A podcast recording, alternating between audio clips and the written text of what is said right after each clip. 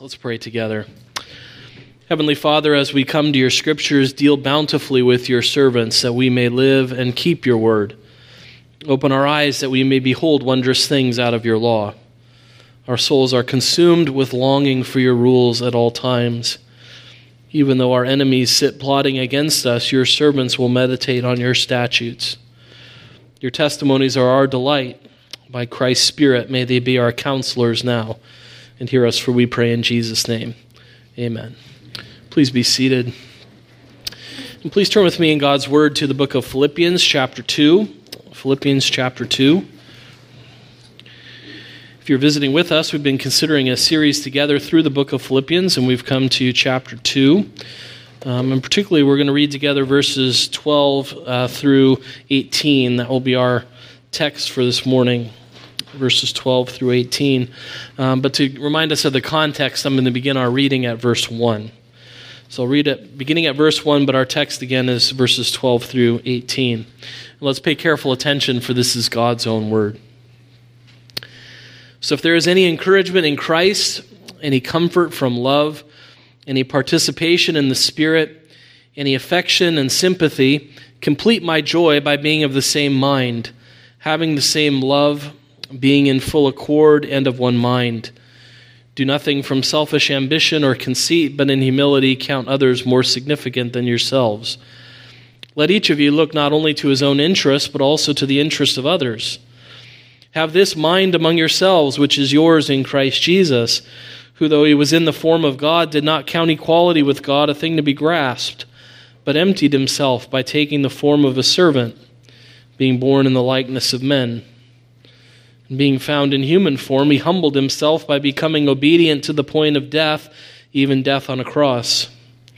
Therefore, God has highly exalted him and bestowed on him the name that is above every name, so that the name of Jesus every knee should bow in heaven and on earth and under the earth, and every tongue confess that Jesus Christ is Lord to the glory of the Father. Therefore, my beloved, as you have always obeyed, so now, not only as in my presence, but much more in my absence, Work out your own salvation with fear and trembling. For it is God who works in you both to will and to work for his good pleasure. Do all things without grumbling or disputing, that you may be blameless and innocent, children of God without blemish, in the midst of a crooked and twisted generation, among whom you shine as, star- as lights in the world, holding fast to the word of life so that in the day of Christ I may be proud that I did not run in vain or labor in vain. Even if I am to be poured out as a drink offering upon the sacrificial offering of your faith, I am glad and rejoice with you all. Likewise, you should, you also should be glad and rejoice with me.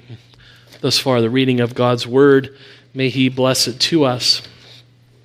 Well, we've been considering this, this great chapter of the faith together. Um, many precious things in this chapter for God's people, uh, many familiar concepts and verses probably that we, we know and that we love. Um, important things that Paul has to say. And we've come to a point of application uh, that Paul has been saying what it looks like to live a life that's worthy of the gospel. The prime example of that being the life of the Lord Jesus Christ, his mind that caused him to come and to give himself for his people, the way he humbled himself for the sake of others, and the way his Father has lifted him up. He serves as the prime example of what it means to live a life that's consecrated to God and worthy of him. And now Paul comes to some applications that he wants to make to us, some exhortations for God's people of how we are to live and how we are to respond to what he's called us to do. Uh, the, the passage that we're looking at begins with, therefore. Um, we're going to see how he's applying this to us. Um, and he has several exhortations that he brings to God's people. What are we to do in light of all these things? How are we to respond? Well, he exhorts us first to work out our salvation with fear and trembling. Um, second, to do all this uh, without grumbling or questioning. Um, and finally, to rejoice. And so it's nice to have three points of application that Paul makes. It makes my job a lot easier. Um, but Paul is essentially saying here this is what a Christ like Christ like life looks like. Um, if we want to know how to do it, he's going to give us the practical directions for living a Christ like life. Um, and he makes those three important points of application to God's people. To say first that a Christ like life is a working life. There are things that we are called to do in light of what God has done in us and for us. So the Christian life is to be a working life. The Christian life is also to be a shining life. Uh, Paul makes that point as well. Our lives are to shine, and he tells us how the Christian life is to be a shining life. Um, and finally, our lives are to be rejoicing lives. We are to rejoice and be glad. Um, that's the calling of the Christian life. And so Paul says if we want to live Christ like lives, we have to know that our lives need to be working lives, they need to be shining lives, and they need to be rejoicing lives. And that's how we want to think about his admonitions to us uh, this morning. The Christ like life is a working life. That's what's communicated to us in verses 12 and 13. Um, we are to work out our salvation. We are to do a number of things. And I think Paul highlights really four things that, that encompass this, this working life. He says, in the first place, that if we're going to live a Christ like life, we have to work at being constant. A Christ like life is a constant life. Um, it's, it's a dependable, reliable kind of life. Um, we are to be constantly faithful, and we are to be constantly growing um, as Christians. Paul loves them, he loves the faithfulness they've shown in the past. We always have to be reminded this is a church that Paul is very happy with, a, a church that's brought much joy to him in the midst of his suffering. This is not a church that's doing poorly um, or needs a lot of strict care. Again, he doesn't come to the Philippians the way he has to come to the Galatians, for example. He can come to the Philippians and say, I'm very encouraged by what you're doing. You bring a lot of joy that when I hear that all the things I wanted to see in a church are true of you.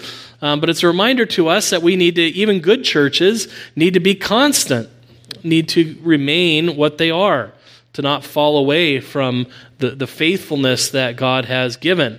Um, and so Paul, Paul starts there. Um, as you have always obeyed, so now not only as in my presence, but much more in my absence, work out your salvation. Um, continue to be constant in the faith. Continue to be constant in what you've done. Keep doing it. Uh, we all need to be told that.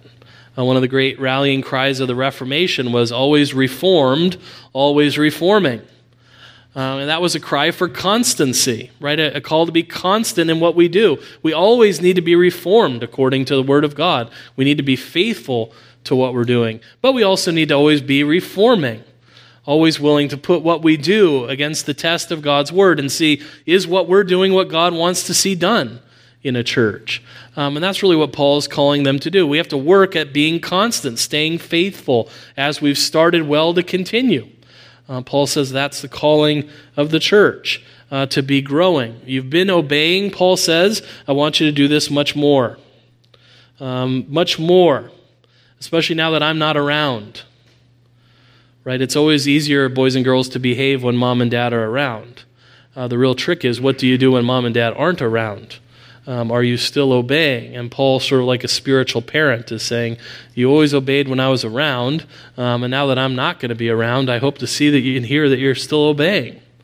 That you obey not only as you have in the past, but much more, thinking about the future, that you would continue to do that. He wants the Christian life to be a constant life, to make sure that our faith and obedience are faithful and continuing to grow.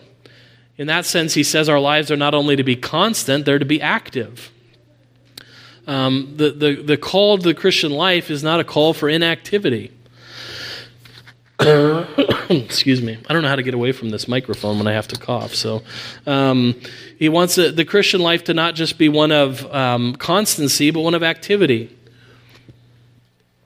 We never want to fall in the trap of thinking that God has saved us to be like turtles on our backs just sort of kicking, not really doing anything. God does all the work in saving, and so nothing is really called forth from us.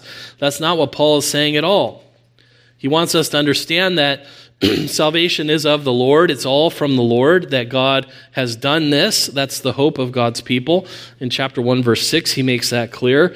I'm sure of this, that he who began a good work in you will bring it to completion at the day of Christ Jesus, that God is the one who begins our work of salvation. God is the one who completes our work of salvation. And yet, Paul says here, we're to work out our salvation. Um, and this has caused people a lot of trouble. Um, what, what is exactly being meant here? Can we save ourselves? How am I going to work out my own salvation? What is God calling me to do in this passage? Well, that word to work out really means to, to increase in faithfulness, to bring about or produce faithfulness. Um, to bring about or produce the things that have already been brought about and produced in us. Um, and so this is not, we're not working out to try to save ourselves but we're working out from being people who are saved. Um, and we'll get into that maybe a little bit more as we go on to make that clearer as Paul finishes out these exhortations. But he's not saying make yourself something you're not, save yourself. But because you have received this great salvation, continue to work it out in your life. Um, just as faith is a gift of God, we want to seek to put on our faith more and more, see our faith increase, see our trust in God deepen. Um, as the Apostle Peter will say, we want to grow in grace and the knowledge of Christ Jesus. That's what we want to be working out in the lives of God's people. And we're called to be active in the Christian life. Uh, we're called to put our trust in God and to keep doing that more and more. Uh, we're called to obey God and to seek to do that more and more. Um, the Christian life is to be an active life. Um, you know, we, we can sometimes make the mistake in reform circles of saying, well, you know, we need to work out salvation in our lives, and of course, we can't work out salvation in our lives, and that's why Jesus Christ came, and so he worked out salvation in our lives, praise the Lord. And that's true, but if you read it that way, you take away everything Paul is calling you to do. Right? And we, we don't want to be so reformed that we out reform Paul. Um, he's saying, work. He's saying to Christians, work, work out your salvation. Seek to trust God more and more. Uh, seek to obey God more and more. We should be active in the Christian life. Um, and we should be awe filled in the Christian life. We need to be constant, we need to be active, and we need to be awe filled to work out our salvation with fear and trembling, um, with an understanding for what it is to live before the face of a holy God. Um, it's a serious business to live the Christian life. It's a serious business to be in fellowship with God. It's a blessedness, it's a delight, it's a joy to belong to God. Um, but God is still God even when we come into communion with Him through Jesus Christ. He's a God to be feared in that sense of reverence and awe for who God is. And of course, we should be even more filled with that sense. We who have been uh, had our eyes opened by the Holy Spirit to understand our sin, to understand the desperate nature of who we are without a mediator, of a God who's just and holy and a people who are wicked, and to know that but for the intervention of our Lord Jesus Christ and his death on the cross, we would be without hope, without God in the world. But that God has intervened that his own son came to die for sins and has been exalted to that place of glory. Um, we should be filled with awe as we live the Christian life. Uh, we should be all the more amazed at who God is and what he's done for sinners like us. And that should provoke in us a reverence for God. That's why we have the kind of church service that we do. We want we don't want it to be you know, mere drudgery every time we come into church or to say, you know, there's no emotion allowed in a reform worship service. This is no place for joy. This is a place for serious business. Um, you know, reform people have been good at that sometimes over the years. Um, but that's not what we want to do. But we do want to recognize it's a serious business to come before God. It's a serious business to worship His name. That even for those who've been redeemed by the blood of the Lamb, our God is still a consuming fire. Um, and we want to have that seriousness of purpose in the Christian life to exalt this God who is worthy of praise and worthy of devotion. And so, once again, we find ourselves, as we have oftentimes in this letter, being confronted with difficult callings. right? It's, it's a hard, we, we know ourselves too well to know that calling us to live a constant life is a hard calling. And that often we're inactive where we should be active. Uh, we're content too often to drift spiritually, to not be working to, to grow in grace and a knowledge of Christ. Um, that sometimes we aren't as filled with reverence and awe before the Lord as we ought to be. And that's why, importantly, Paul, as a good pastor, knows you can't lay duties on people and then make them feel as if they have to shoulder all the burden of bearing that duty. Um, and so he offers us hope with the fourth thing he says about what it means to live this kind of working life is that it's not just to be a constant life and an active life and an awe filled life, but it's to be an assured life that, that the, the, we, the way we can hope to live this kind of life is because God is at work in his people. There's so many people who are tormented by the, this passage, work out your own salvation, who are trying to work out their own salvation because they don't keep reading. Because what does Paul say to God's people? Work out your salvation with fear and trembling, for it is God who works in you, both to will and to work for his good pleasure. God's people should be encouraged that we don't have to gin this up in ourselves, find some source of inner strength by which we can serve God. But actually, the source of our strength is not ourselves, but the God who is working in us. Uh, it, it doesn't quite come across in the translation, but it's not just that God is working, it's that God is mightily working. And so, anytime we we look at passages like this and are saying, that's a big list of things that I've got to do, where am I going to find the strength to do them? We have to recognize that what God is saying is, I'm working mightily in you to produce these things. And if we read all the way through, then we understand where our hope comes from. Because who is it at work in us? It's the Lord Jesus Christ. It's His Spirit who's indwelling us. That's where the power to live the Christian life comes from. And so, as one Puritan pastor said, you know, the trick always is for ministers to lay the duty on God's people so that you preach the word properly, but don't make them feel like the whole weight of it rests on their shoulders to accomplish. Because while the duty is ours, the power is God's, who's at work in us. That's why we can be sure that we will work out our salvation with fear and trembling because we're working out what He's already worked in. That the Spirit is in us, that Christ is dwelling with us, and that power is in us to work out. And so the Christian life should never be one of this bare duty where I always wonder where I stand before God. That's not how life is meant to be lived. It's actually meant to be lived the other way around. Understanding who you are in God frees you to live out towards God because you know where does this faith come from that I'm trying to work out more and more? It comes from the gift of the Holy Spirit.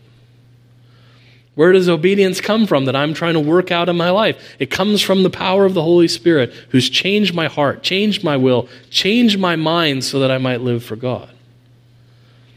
And so, while the Christian life is to be seen as a working life, it should never be seen as a life where we're trying to work in ourselves what only God can work in us.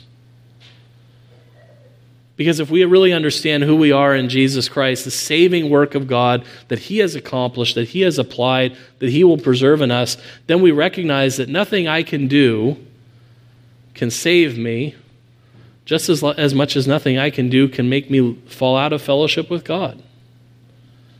He keeps those who are his own. And so these passages in that light then don't become this crushing burden on God's people, but actually become a delight. Because God is working in us to will and to work, right? To want the things He wants and to do the things He delights in. Those are worked in us by God. And therefore, that's He supplies the power for us to work them out.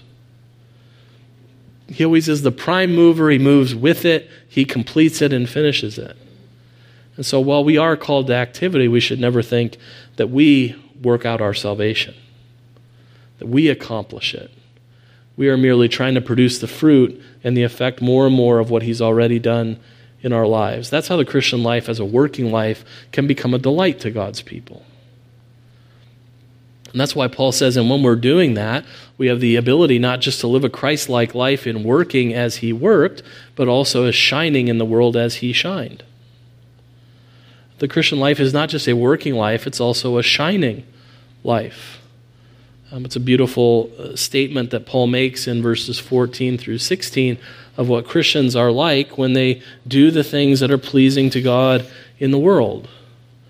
That we shine like lights um, or as other versions have we shine like stars. Um, and that's what we're called to do more and more. That we recognize that the Christian life has a purpose in the world, um, not just for the church, but also for the world. And that was certainly true of our Lord. He came to do specific things for his people, but the whole world could see his glory. The whole world could see he is the light of the world come into the world. Um, and so the Christian life, not surprisingly, is a life to work as our Lord worked, but also to shine as our Lord shined. And Paul says, you know, there's a particular way in which we shine in the world. There's a particular way we are called to live if we are going to shine as lights in this world. And, and what is that way to live? To do all things without grumbling or disputing. To do all things without grumbling or disputing. Um, when you think of grumbling and disputing people in the scriptures, who do you think of? In the scriptures, I'm not asking you to point out neighbors. Um, who do you think of when, when you hear about grumblers and disputers? Right? You think of Israel in the wilderness. They were always grumbling and disputing. Right? And, and God says that's exactly what the kind of people you don't want to be. Paul actually uses an Old Testament image of that grumbling people, that they were a crooked and perverse generation. Right? When, when Paul says that, he's essentially quoting right from Deuteronomy. Deuteronomy 32 5, we read, They have dealt corruptly with him. They are no longer his children because they are, a, they are blemished. They are a crooked and twisted generation. And what does Paul say here? We want you to be a people who are without blemish, who actually shine in the midst of a crooked and perverse generation. Uh, but how do we be how are we able to be a shining people? Well, Paul says you have to do all things without grumbling or disputing. You can't be like that wilderness generation. Uh, because what did their grumbling and disputing really amount to? You know, first it was sort of you know, who put these bozos, Moses and Aaron, in charge? We were doing perfectly well in Egypt, and, you know, that's kind of that's a little bit of a memory problem on the people's part, but we were doing perfectly well in Egypt, and now we're out in the wilderness to die. We don't have anything to eat. We don't have anything to drink. You know, the, the, the grumbling starts. And then the disputing starts. Should they be our leaders? Should we keep going? Maybe we should go back. And that, that was the ultimate breaking point for the wilderness generation when they're on the cusp of the promised land and they say, you know what, these people are too big, they're too strong, we've come here for nothing. Let's turn around and go back. That was the breaking point. And we know how this works, right? It doesn't all happen at once, it happens in stages. Um, you, you can see this kind of thing happening at a baseball game you know, the, the pitcher walks a batter, and then there's a little bit of grumbling. And then he walks the next batter, and you can hear it more grumbling in the stadium. And then he goes, you know, two ball count to the next guy, and you start going, come, you hear Bill, come on, get this guy out of here. We're sick of seeing him again. Who's managing this team? Right? We start, you know, we start forgetting that someone's being that guy's actually being paid millions of dollars to manage the team and you had to pay money to sit in the seat but you know better right um, we, we, all have experienced that. And that's, that's what happens with the wilderness generation. There's a little bit of grumbling and then there becomes disputing. And then it's not just moses and aaron who failed. It's god who can't be trusted. And the same thing can happen in a church. And Paul is probably writing these things to the Philippians because maybe there is a little bit of grumbling going on in the church, disputing, questioning. And Paul says, you know, that has to be cut off right away because that's not the wor- that's not the way the Christians live. That's the way the world lives. Um, and Christians should be seen as different than the world. We shouldn't be people who are doing things with grumbling and disputing.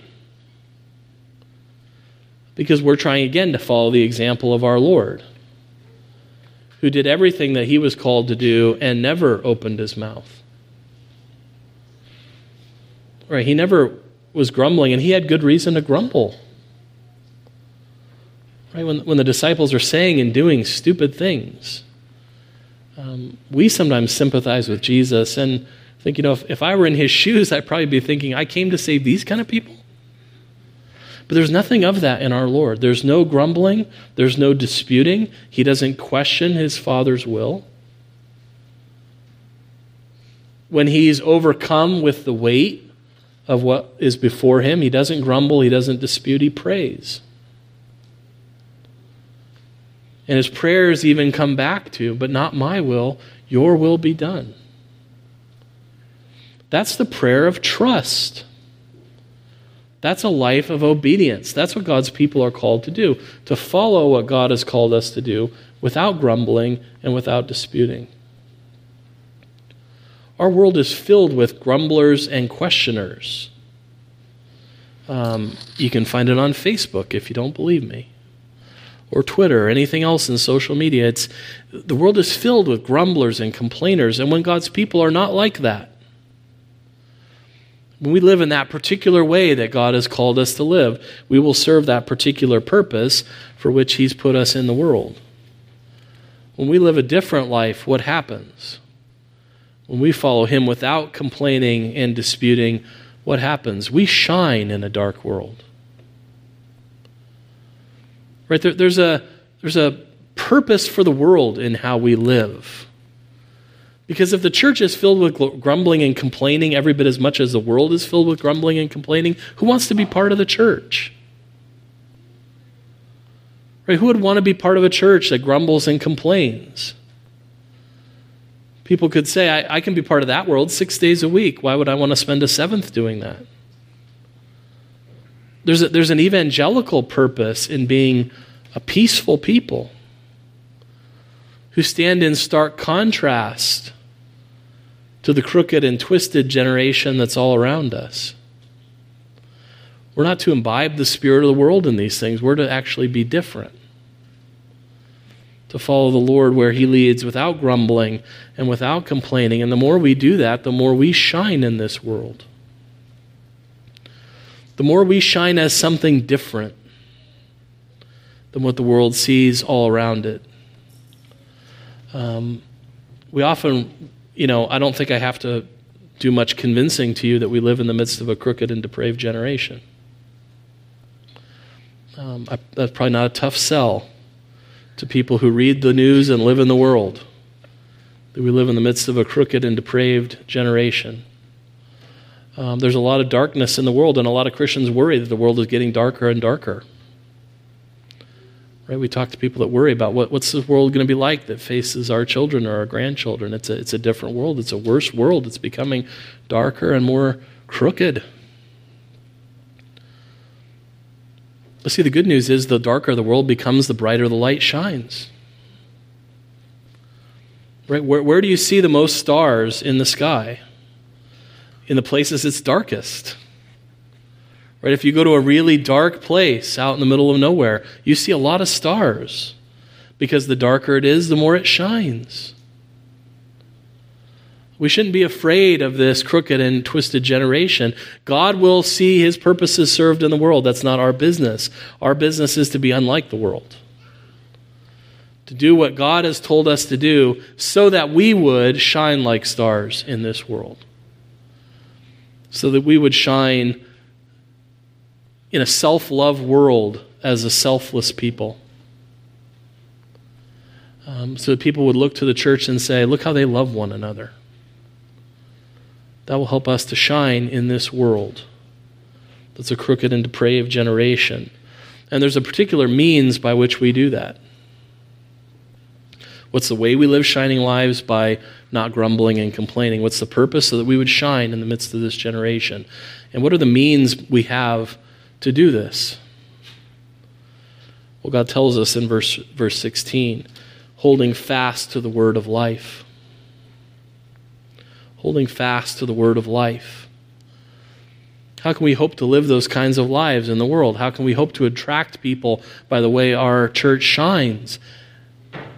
It's by holding fast to the word of life, holding on to Christ who is the word of life, and holding out to a dying world Christ who is life and light.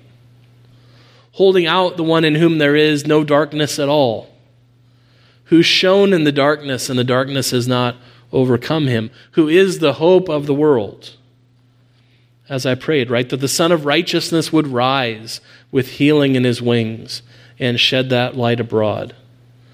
Bring us into that heavenly homeland in which there is no night, for the Lord is the light that's always shining. Um, that's what we're to do. We're to hold on to the word of life, uh, to produce that particular result that we hope for, that God would be glorified. That's what we want to do in the world is glorify our God. That's what God is telling us to do as we live these shining lives. Um, that we might do those things for His glory. Not so the world would look at the church and say, What a great church, but the, Lord, the world would look at the church and say, What a great God. That's what we want to see. Um, and finally and briefly, the Christ like life is to be a rejoicing life. Is to be a rejoicing life is not to be a grim life. Because where does this life of work and shining end?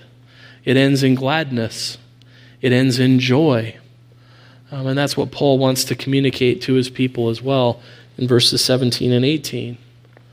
This life leads to rejoicing. Right? Even if I'm being poured out as a drink offering upon the sacrificial offering of your faith, I am glad and rejoice with you all. Likewise, you should be glad and rejoice with me.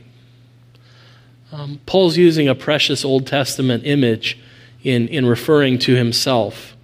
Um, during the morning and evening offerings in the Old Testament, um, before the fire was lit under the sacrificial lamb, there was wine that was poured out to increase the pleasing aroma of the sacrifice. It wasn't the main sacrifice, but it added to the pleasing aroma of the sacrifice. And Paul beautifully is saying, you know, I'll be happy for you if that's all I am.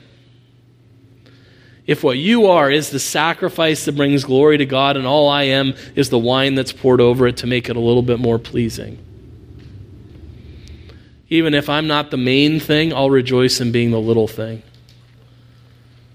If it allows you to be the main thing. And that too teaches us something about the Christian life. We don't have to be the main thing. We don't have to do the big thing. We should be content and rejoice if we just get to be a little part of it. If I can just do a little part of that sacrifice that is pleasing to God, I'll rejoice in that. Um, some of us are called to do big things for the Lord. A lot of us aren't called to do big things for the Lord. Um, and faithfulness in small things is a big thing. Um, so, those of us who don't feel like we're doing big things for the Lord, that's okay. Paul was even willing to say, if I do that little bit, if I'm just the wine that's poured over the offering to make the offering that little bit more sweet, I'm pleased to do that. I'm glad to give everything if I can give that small service. We should be content to do that too, even if it takes a big sacrifice on our, on our part to make a small difference. That's all part of the privilege of being part of the people of God and being privileged by God to be given those small things to do. And so Paul says, if I'm just that little part, I'll rejoice and be glad. And if you're just that little part, rejoice and be glad. That's also what's part of living the Christ like life. And so we want to live lives of faith and obedience, shining lives of glory to God in the midst of a dark world, and a rejoicing life that is glad and rejoices in the ability to serve God in whatever ways He's called us to serve Him. Amen. Let's pray together. Our Father in heaven, how thankful we are for the Lord Jesus Christ and all He has done by His work, that He still shines to us as the light of the world, and is the source of all of our joy and gladness. And we pray that you would equip us more and more to live lives that are pleasing to you. You would help us to do the things we've been called to do in this passage, uh, to work out our salvation with fear and trembling, to do all things without grumbling and questioning, uh, to rejoice and to be glad, and to hold fast to Christ, who is the word of life. Lord, would you produce these lives and they're pleasing in your sight? And we, we glorify your name and be glad that we're permitted to have fellowship with the Son of God. Hear us, for we pray in his name. Amen.